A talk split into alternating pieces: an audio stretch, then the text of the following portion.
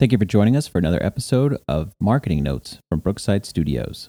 You can find a full transcript of this piece and many others at brooksidestudios.com. You can find a link to this piece specifically in the description of this episode. Six simple tips for editing marketing content, as found on brooksidestudios.com. Time to edit. What's wrong with just running my work through spell check? In the past decade, there has been a misconception that proofreading is synonymous with editing. This could be blamed on the increasing demand for more content in less time. Been there, done that. Another suspect is occasional laziness on the part of some marketing specialists. Where did that deadline come from? These are possibilities, but the main culprit is that many writers simply don't know how to properly edit their work. Sadly, most of these are potentially great writers. After all, writing for marketing is much different than high school AP English. In this piece, we're going to give six simple tips to consider when editing your written content. Tip one do not edit as you write.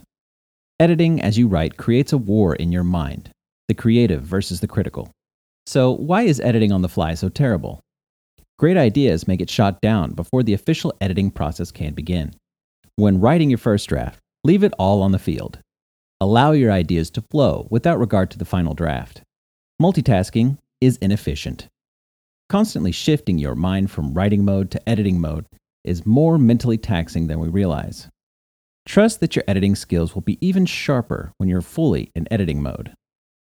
You're going to have to proofread it anyways, so just hold your horses. Tip 2 Shorten words, simplify ideas, and cut, cut, cut. As we've mentioned before, Ernest Hemingway won the Pulitzer Prize in 1953 for his work, The Old Man and the Sea.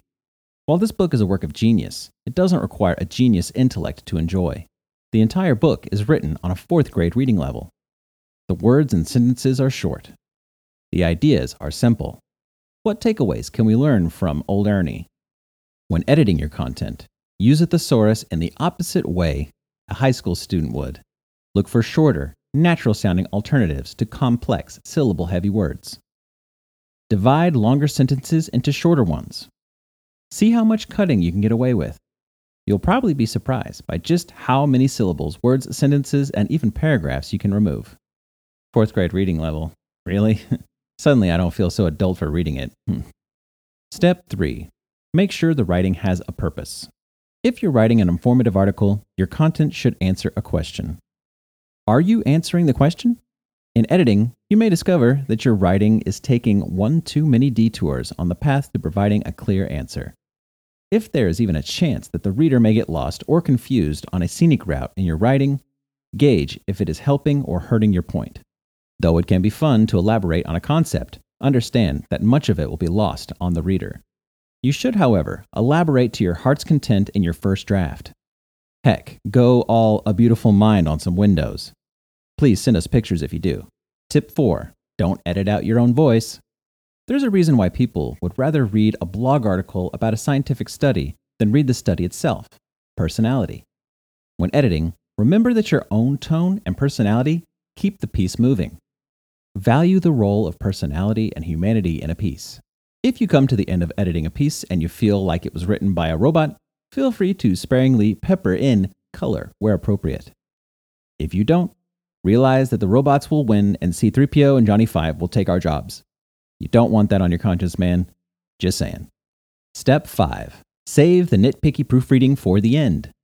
Once you have simplified, clarified, and humanized your work, you can begin to proofread it for errors.